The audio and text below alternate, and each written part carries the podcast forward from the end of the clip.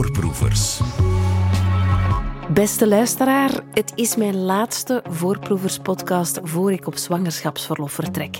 Vanaf januari zijn mijn dagen gevuld met kleine, overvolle pampertjes.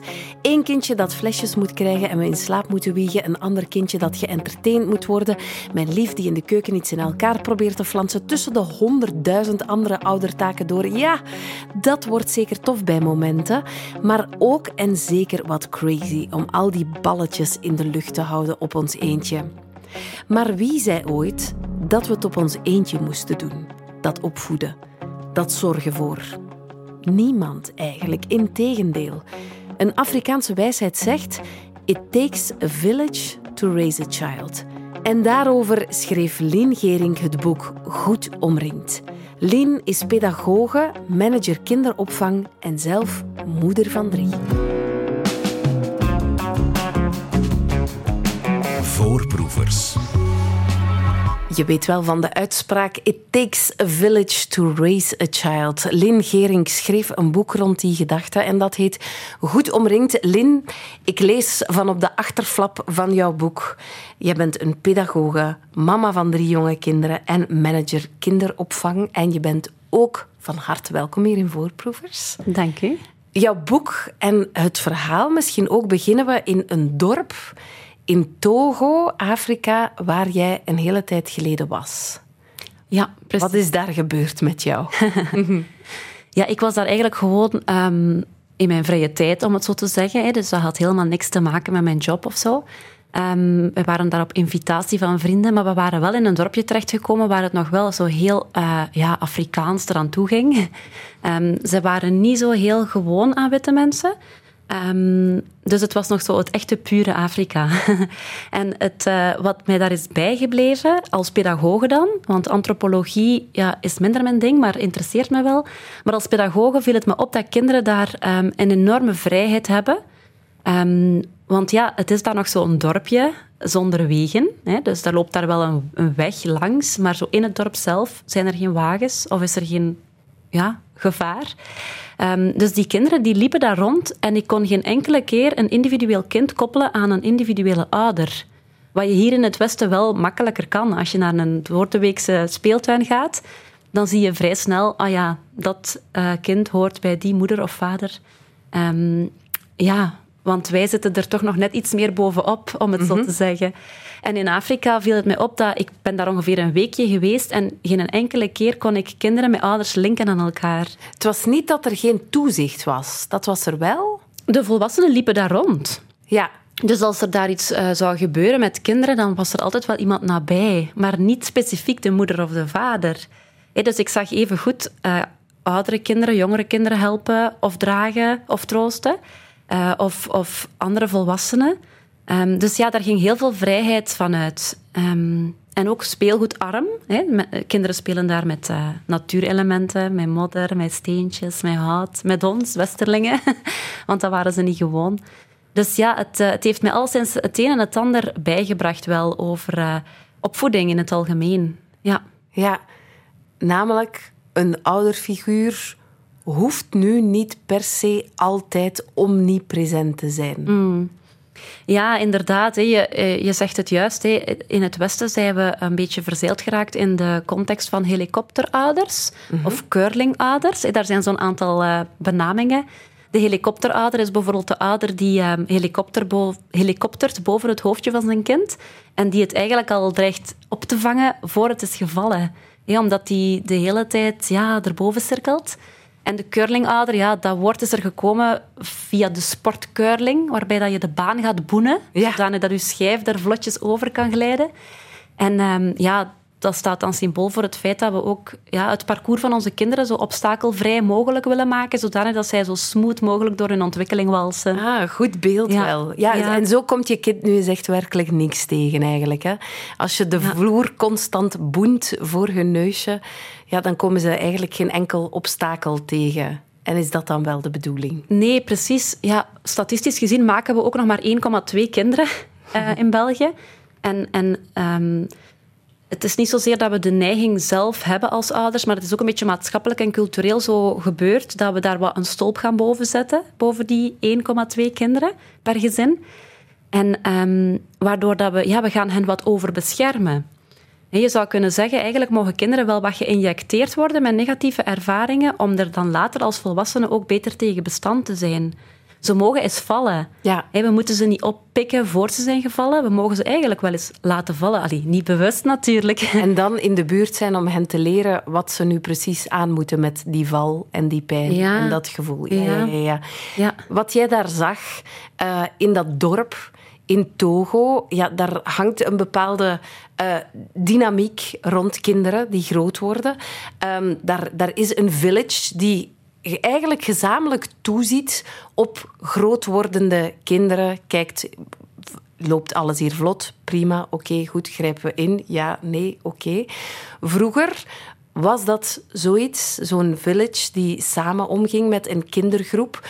Was dat iets wat spontaan ontstond? Daarvoor hoefde je niet speciaal tot in Afrika te gaan. Dat was bij ons ook het geval, hè? Ja, ja, inderdaad. Er is zo'n legendarische quote van Rutger Bregman, de auteur van De meeste mensen deugen. En die zegt, kijk, als je ehm, de geschiedenis van de mensheid gaat vergelijken met één kalenderjaar, dus van januari tot december, dan zijn we eigenlijk tot de avond van 23 december, nu vrijdag, jager-verzamelaars geweest, of zo de uitlopers daarvan.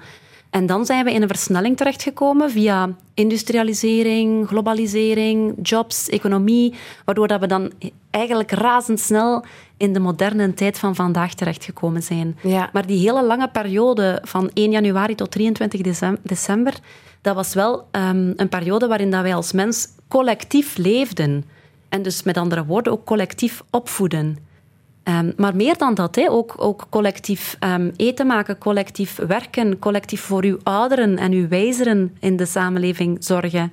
Ehm, dus het, het collectieve gedachtegoed zijn we een heel klein beetje kwijtgespeeld, nu dat we in deze individualistische tijden terechtgekomen zijn. Als we dat dan bekijken vanuit een gezin en we dat heel concreet maken, dan wil dat zeggen dat ik pakweg 100 jaar geleden, ik zou nu normaal gezien heel dicht bij mijn ouders gewoond hebben, in een dorp waar ik zelf ook geboren was, met allemaal mensen rondom mij die ik heel goed ken, die mijn kinderen heel goed kennen en die samen mee toezien dan, mijn kinderen mee opvoeden Ja, en groot zien worden. Ja, je schetst natuurlijk wel een heel ehm, romantisch plaatje. Een, een, eh, een heel idealistisch plaatje. Ik zie het graag zelf ook zo. Ehm, maar ja, ik besef natuurlijk dat daar ook eh, nadelen aan waren hoor.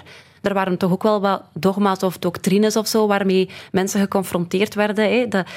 Het individualisme van vandaag ehm, heeft ons ook mooie zaken gebracht. Hè. Keuzevrijheid, privacy, rust. Ehm, het is niet zo dat als jouw vader slager is, dat je noodzakelijkerwijs ook zelf slager moet worden, of dat die verwachting er is. Uh, Ook alles wat we vandaag hebben aan, ehm, ja, ik zeg nu maar iets, um, holibierechten. Hè, dus er zijn eigenlijk wel veel mooie realisaties op onze konto. Maar inderdaad, de slinger op vlak van het collectieve is misschien een klein beetje doorgeslagen en zou eigenlijk wel een klein beetje weer terug mogen komen inderdaad, waarbij dat we terug ja, wat van ons eiland kunnen komen als kerngezin. We zijn effectief wel een beetje op ons kerngezin-eiland terechtgekomen. Heel veel jonge ehm, mensen die het huis verlaten, ehm, die kiezen voor een eigen woning. En daar en dan gaan ze het wiel opnieuw uitvinden. Ja, die beginnen eigenlijk from scratch Ja. terug.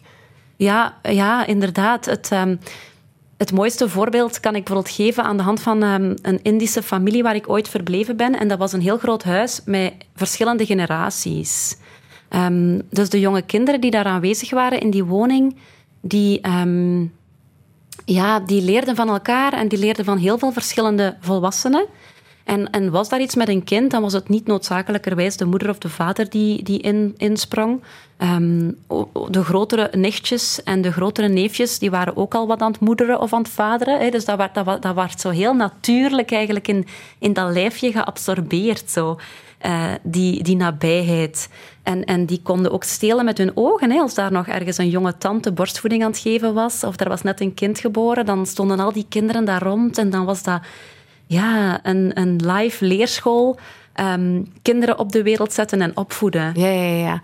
En dat is dan de village. Nu is het vaak zo dat jonge gezinnen ehm, gaan misschien een beetje verder wonen van hun uh, familie, Ja. uh, gaan naar een andere stad, Ja. uh, volgen hun job of een, een andere liefde of weet ik veel. Um, wat heeft de evolutie van die village gedaan met onze, onze ouders van vandaag en hun rol? Mm -hmm. Um, het, ja, je, je zegt het goed. De, de, het is niet meer noodzakelijkerwijs zo dat we onder de kerktoren gaan wonen. Mm -hmm. Er zijn ook heel veel online dates waardoor dat je een partner vindt die ook wel misschien wat verder af woont. Uh, en dan ontstaan er van die middelpuntkoppels die geen kant kiezen, maar in het midden gaan wonen tussen de oorspronkelijke woonplaatsen. En um, ja, dat maakt dat, dat je dus opnieuw dat, dat wiel moet gaan uitvinden. Ja, daar we, zit je dan zonder netwerk. Ja, en, en wij hebben wel best veel kennis of toegang tot kennis. Ik denk dat iedere zwangere vrouw dat wel zal beamen. Hè, dat je verschillende apps hebt waarmee dat je kan volgen hoe dat kindje in jouw buik aan het evolueren is. We hebben ook allemaal toegang tot uh, vroedvrouwenpraktijken, gynaecologen. Um, op zich zijn er heel veel lijntjes uh, om, om, om naartoe te grijpen. Maar kennis is er, maar wat, wat ik soms mis is wijsheid. Hey, zo echte intergenerationele wijsheid die mm -hmm. zo echt is overgeleverd. Zo. En um, ja, het, het, um, het maakt dat veel ouders zich daardoor toch ook wel wat onzeker gaan voelen. Want er is zoveel kennis voorhanden. Um, ja, wat is nu het beste om te doen? Hè? En, en dat kindje wordt dan geboren en je hebt daar iets over gelezen, maar dan blijkt plots dat jouw kind een andere aanpak nodig heeft. En ja, ik, ik merk dat ouders enorm zoekende zijn. Voorproevers. Een must-read voor elke ouder. Zo wordt het boek van Lynn Gering genoemd. Dat heet Goed omringd en het is eigenlijk een pleidooi voor The Village. Een groep van mensen, als ik het juist omschrijf, Lynn, een groep van mensen die samen met jou je kind eigenlijk grootbrengt, opvoedt en, hoe noemen ze dat, oogluikend toekijken. Ja. Um, we hadden het er net over. Vroeger vormde zo'n village zich spontaan. Dat, dat, was, dat was letterlijk ook vaak het dorp. De afgelopen decennia is dat vaak wat anders. Um, je omringen met een village. Hoe pak je dat aan anno 2022, bijna 23? Ja, hele goede vraag. Hè? Um, het... Het, is zo dat het op vandaag een enorme verantwoordelijkheid is geworden van zo'n kerngezin. Um, meer nog zelfs mama dan papa. Um, als, als ja, vaak toch nog altijd zo'n beetje degene die het voortouw neemt in de opvoeding van kinderen. En daar, daar ligt wel een enorme verantwoordelijkheid om uit te reiken en op zoek te gaan. Uh, als je anno 2022, bijna 23, um, zwanger bent, dan is een van de eerste zaken die je doet, bijna onmiddellijk nadat je op je positieve zwangerschapsstick hebt geplast, uh, een kinderopvang gaan zoeken. Ja, letterlijk. Ja. letterlijk. Bij ja. ons, de, de crash zijn de eerste mensen die weten bij ons, die wisten bij ons, dat wij ja. een kindje gingen krijgen. Ja, en in, in jouw geval wist jouw partner het dan nog. Maar ik heb ook al eens ooit een mama aan de lijn gehad die het nog niet tegen haar partner had gezegd. En maar de crash was wel al in orde. de crash was al in orde. Oh my god. Ja, blijkbaar ja. leeft het idee dat je er snel bij moet zijn, wat dat ook helemaal terecht is. Um, dus ja, er komt veel bij kijken. Hè. Je moet het echt orchestreren, organiseren, uitreiken. Um, kraamzorg bijvoorbeeld, dat is intussen ook um, in een formeel jasje gegoten. Mm -hmm. Waar dat in bepaalde culturen in deze wereld nog gewoon informeel is. Dat daar moeders, tantes uh, aan de deur staan met kraamkost. Um, ja, dat zijn zo de partijen in eerste instantie. Hè? En dan komt de school en dan komen er vrije tijdspartners en dan ga je uitreiken naar um, uiteraard ook vrienden en familie. Maar het, uh, ja, het, het jezelf omringen is echt een proces waarbij, uh, waarbij dat jij aan zet bent. Ja. En dat maakt het zo zwaar. Hè. Vandaag de dag zijn er heel veel ouders die um, lijden onder een parentale burn-out. Omdat ze denken, zou ik denken hè, vaak, dat ze heel veel alleen moeten torsen, dat ze heel veel alleen moeten doen.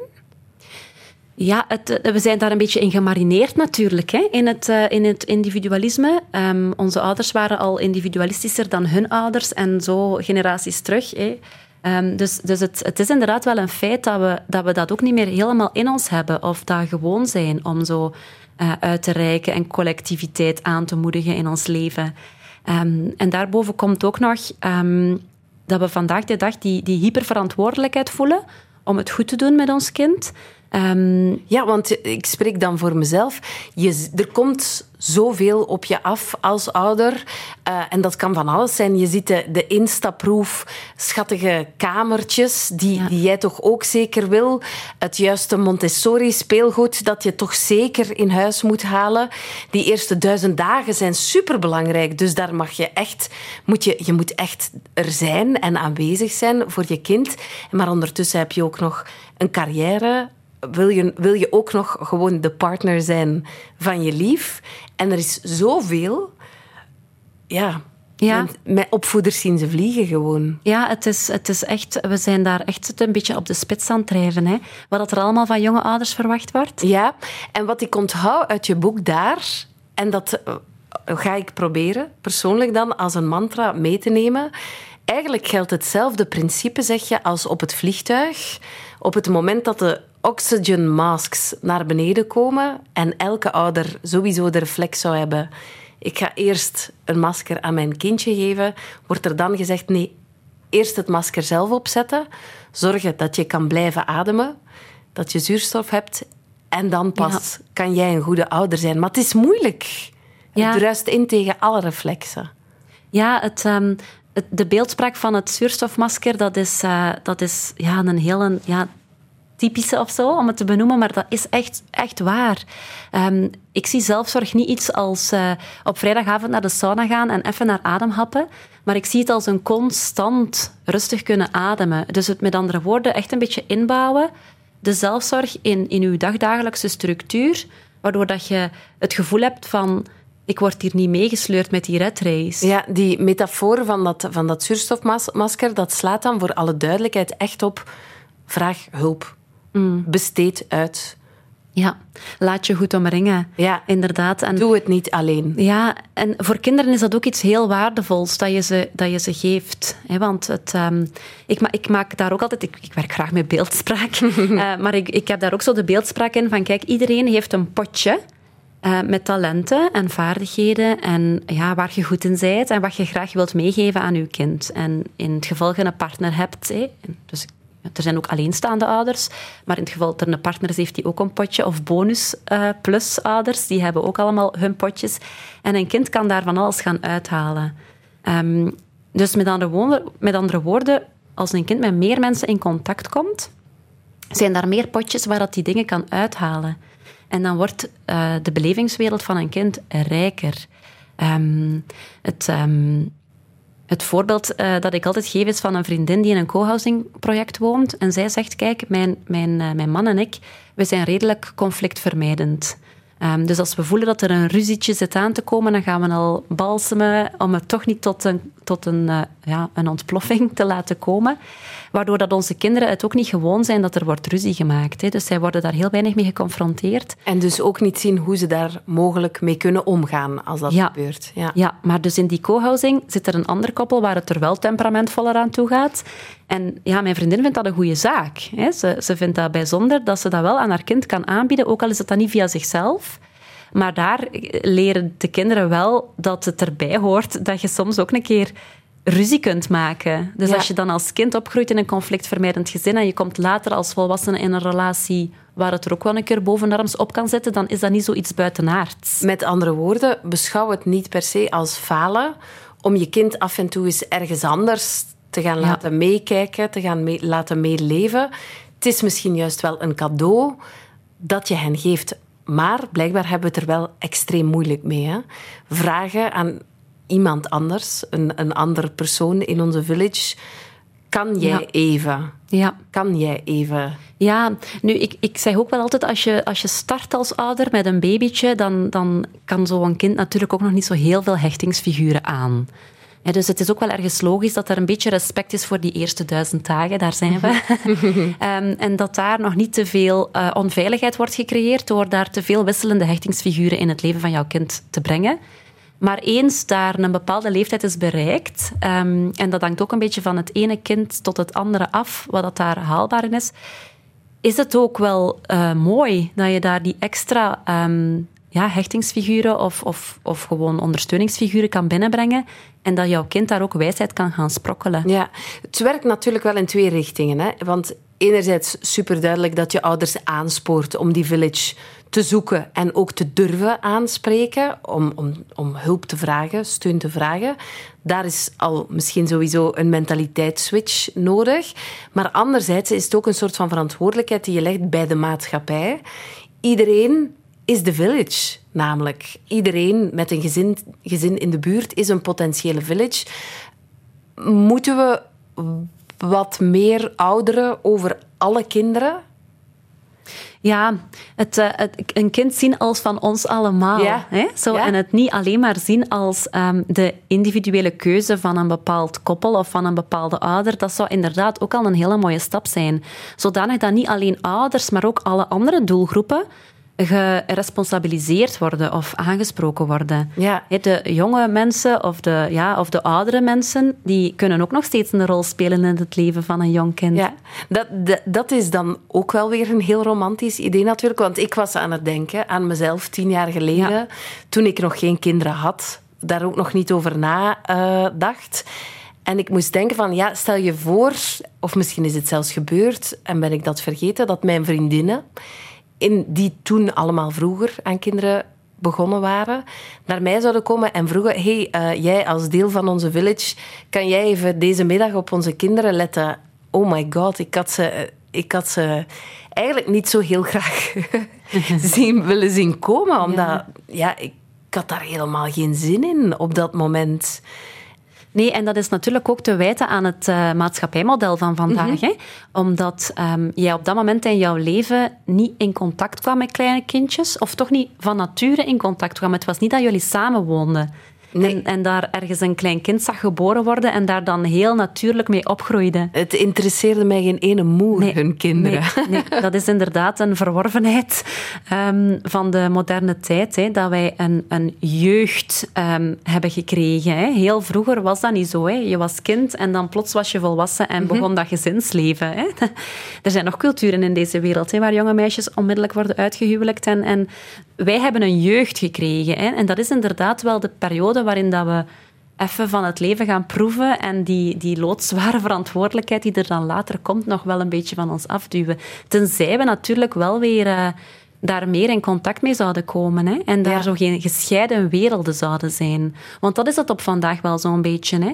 Het... ehm, stap een standaard restaurant binnen in het centrum van Gent met drie kleine kinderen en ik denk dat je misschien toch een beetje buiten gekeken wordt. Er zijn wel restaurants die inzetten op kinderen, maar dan zitten dan ook alleen maar gezinnen met kinderen.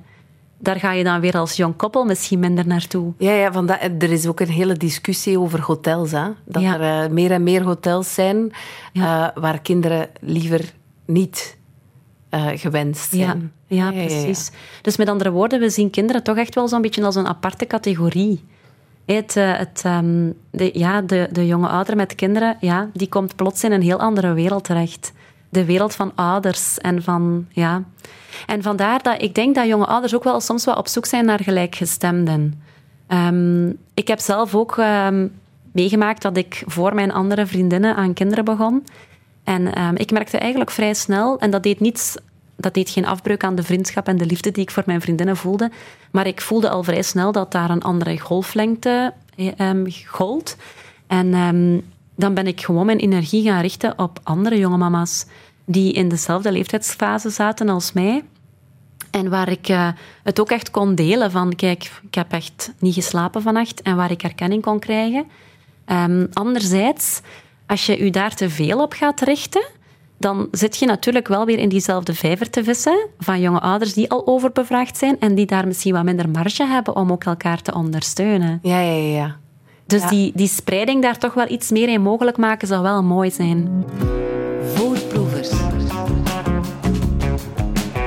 Ik praat met Lien Gerink over de mama's, de papa's, maar ook over alle andere mensen die deel kunnen uitmaken van de village die je rond een gezin bouwt. Mensen die samen met jou helpen om je kind op te voeden. Dat zijn natuurlijk vaak grootouders, tantes, nonkels, family, zoals we dat noemen tegenwoordig, buren. Maar ook, en laten we ze zeker niet vergeten, de scholen en de crèches. Je betaalt die natuurlijk wel, Lin. Maar dat wil niet zeggen dat ze geen volwaardige, misschien zelfs echt hyperbelangrijke delen van de village zijn. Hè? Ja, absoluut. Ik krijg inderdaad wel eens vaak de vraag van mensen van ja, mijn ehm, informele village, hè, dus het, uh, het netwerk zoals je net zei, de familie, de vrienden, uh, mensen die er al vaak waren voor er kinderen waren, um, die, dat, is niet zo dat is niet zo uitgebreid. Hè. Dus dat is vaak wat mensen mij zeggen, mijn uh, informele village is niet zo uitgebreid. Um, is dat dan slecht? Hè? Mm -hmm. Betekent dat dan dat, dat ik geen kwaliteitsvolle village heb? En mijn antwoord is altijd nee, want vandaag de dag omringen wij ons effectief ook met al die formele partners en die hebben echt wel aan belang gewonnen. Um, Oké, okay, er is de, vaak een betalende relatie, maar um, dan ja, het wil niet dat... zeggen, mijn kind leert tijdens een werkweek, denk ik, meer mm. op de crash dan wat ze van mij leert. Ja. Zij is daar ja, ze is daar het grootste stuk van haar dag. Dus dat is een superbelangrijke ja. village partner, ja, zou absoluut. ik dan denken. Ja, en daar stroomt evenveel liefde. Hè? Mm -hmm. dat, dat, dat doet geen afbreuk aan de liefde die er stroomt tussen het kind en dan de begeleider of opvoeder of leerkracht. En ook ouders vaak, hè, ja. die daar ook liefde voor voelen. Jij bent manager kinderopvang. Hoe kijk jij dan naar de echt ellendige verhalen die vooral de kranten hebben gehaald het afgelopen jaar over kinderopvang? Ja, ik vind, dat, ik vind dat een ellendige evolutie dat daar altijd zo de spotlights uh, worden gezet op die uh, heel beperkte uh, situaties waar het misgaat en dat de overgrote meerderheid van de kinderopvanglocaties waar het goed gaat, dat die eigenlijk onderbelicht blijven. Hè de schoonheid en de liefde en de zorg die daar wordt gegeven, dagdagelijks aan kinderen, ja, dat is, dat is onbetaalbaar en ook onmisbaar in onze huidige samenleving. Ja, en mogen we misschien wat vaker in de verf zetten? Ik zal het gerust zeggen op de radio. Ik vind het echt een zaligheid te zien, om te zien hoe mijn dochter elke ochtend in de armen valt van Ashley ja. en Ilona van de, ja. van de crash. Ja, dat, is, uh, dat is zalig om te zien eigenlijk. Hè. Ja, ja, ja, haal ze weg. Onze kinderbegeleiders en onze maatschappij valt uh, volledig in duigen. Hè. Het is uh, een steunpilaar, een, een heel fundamentele steunpilaar, waar, waar wij... Ja, eigenlijk een beetje te weinig respect voor hebben. Het is echt ondergewaardeerd. Ja. ja. Wat moet er veranderen voor jou? Ja, enerzijds de budgetten moeten naar omhoog, de verloning van de kinderbegeleiders moet beter, de ratio, dus in plaats van 1 op 9, 1 op 5, dat is toch het, eh, de, ja, de, de eis of de, of de wens ja. van de sector. Uh, en een heropwaardering, dat er ook weer een instroom komt uh, richting die opleidingen van kinderbegeleiders. Want op vandaag is die instroom heel beperkt. Ja. Ik maak mij oprecht zorgen over de toekomst van onze kinderen en kleinkinderen en achterkleinkinderen op dat vlak. Want ze zijn een cruciaal onderdeel dus hè, van ja. die village. We hebben het er nu over gehad, over hoe die village een meerwaarde kan zijn, hoe het een cadeau kan zijn om je kind af en toe juist uit te besteden aan iemand anders dan ouders. Maar maar het loopt natuurlijk ook niet altijd zo vlot. Want soms zit er iemand in je village. Um, ja, meestal is dat dan familie bijvoorbeeld. Uh, mensen waarvan je niet kiest of ze al dan niet in de village zitten. Maar stel je nu voor dat je zit met een tante of een, een, een grootouder met een radicaal andere mm. opvoedingsvisie dan jij. Dan zit je er wel mooi mee ja. in je village. Ja, absoluut. Wat doe je daar dan ja. mee? Ja het, um, ja, het gaat hier dan hoogstwaarschijnlijk om um, familieleden of uh, partijen waar je minder makkelijk afscheid van kan ja. nemen. Hè. Um, in dat geval zeg ik eigenlijk altijd van ga zo, zo, zo fel mogelijk in jouw kracht gaan staan. Hè. En pas op, dat is niet zo evident. Hè. Als je nog maar pas uh, ouder bent geworden, dan weet je soms ook nog niet zo heel goed wat die kracht precies is. Of wat je zelf als ouder nodig hebt, of wat jouw kind nodig heeft. Dus om daar dan eigenlijk al in die relatie met die tegenpartij heel krachtig te gaan staan, dat is heel moeilijk. Dus dat is een groeiproces. Um, maar van zodra dat je daar meer en meer in jouw waarheid gaat staan, dan is dat heel moeilijk om onderuit gehaald te worden. Mhm.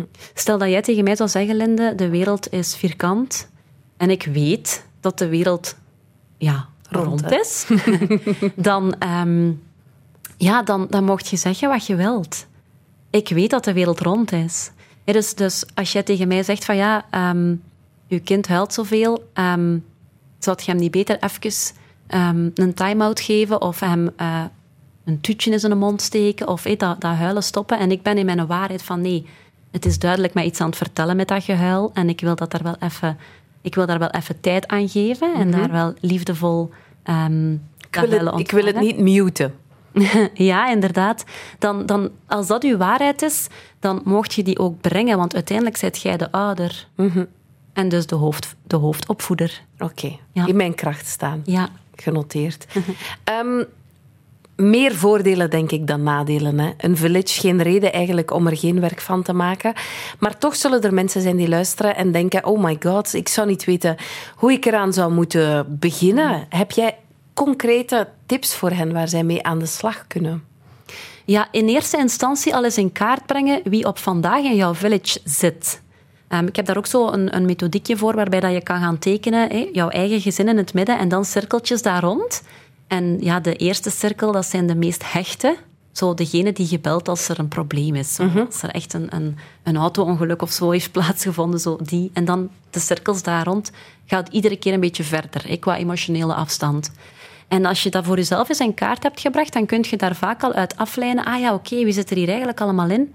En wie niet? En wat heb ik nog nodig? Ja, het kan verrassen, denk ik vaak. Ja, ja precies. Het kunnen, het kunnen mensen zijn die, die plots heel spontaan zeggen: Ah, als je hulp nodig hebt, laat mij het weten. Wat, wat bij mij bijvoorbeeld super mooi geëvolueerd is het afgelopen eh, jaar, de afgelopen jaren, is mijn relatie met mijn buurvrouw. Ja. Die ik nu echt een, een vriendin durf noemen.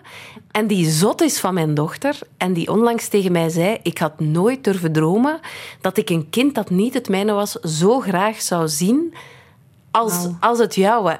En ik, ik vond dat ontroerend en zo schoon dat we dat bewerkstelligd hadden met Ja. ons twee. We hebben een heel duidelijke afspraak. Als ik hulp nodig heb, dan zegt zij: Je moet het vragen. Ja, En ik zal nee zeggen als het niet lukt. fantastisch. En Ja. ik, het, heeft voor mij wel wat moeite gekost om het, om het wel te durven, hoor. Te vragen. Maar ik doe het wel altijd. En het scha- verschaft mij superveel plezier om mijn dochter daar te zien binnenwalsen bij de buren, alsof ze thuis is. Ja, ja, wat een rijkdom, hè? Ja, fantastisch. Ja, want dat is daar weer een ander potje met andere wijsheden en met andere talenten en andere activiteiten en een andere sfeer. Dus ja, dat is echt een cadeautje. Ja. Ja. Village dates, dat Ja. heb jij ook op de kaart gezet. Wat zijn village dates? Ja, inderdaad. Ehm, een beetje het antwoord op de vraag die je net stelt. hoe bouw ik een village? Ik eh, merkte inderdaad ook in de lezingen die ik over het boek gaf, dat er veel mensen op zoek waren naar nieuw bloed in hun village. En dat dat blijkbaar toch niet zo evident is om dat heel nabij te vinden. Ehm, dus ik heb op een bepaald moment heel spontaan ehm, mijn eigen tuin opengezet ehm, voor mensen. Via sociale media was dat, dus wij kenden elkaar niet echt. Maar ik had gewoon een datum geprikt en een uur en gezegd, kom maar langs Oh. met uw kinderen. Spannend. Ja, maar ja, goed, ze melden zich wel, dus ik wist hoeveel dat ik er kon verwachten. En eh, dat was heel bijzonder, want ehm, iedereen kwam daar met dezelfde mindset van "Huh, even luchten en de kinderen scharrelen. En oh, zo moeders en vaders onder elkaar. En ik dacht, wauw, wat een energie kwam er hier uit die dag. Ehm, dat hoeft niet alleen bij mij, dat kan overal in Vlaanderen georganiseerd worden. En dat hoeft ook niet bij mensen thuis, dat kan perfect ook in parken of in speeltuinen of in ja, kindvriendelijke brasserietjes of zo of koffiehuisjes. Dus ehm, heb ik op een bepaald moment gewoon de vraag gesteld van wie wil dit nog? Wie is er op zoek naar, naar, naar gelijkgestemden, naar ehm, nieuwe villagepartners? En dat waren wel wat mensen, want nu vinden we op jouw Ja. website een soort van kaartje met allemaal blauwe bollen van oppoppende villages. Ja, precies. Ik denk dat we intussen aan iets van een 1500 deelnemers zitten. Wat zalig. Dus echt van de kust tot, tot de verste uithoek in Limburg. En ehm, zelfs zo de grensgebieden van Nederland en Frankrijk doen mee.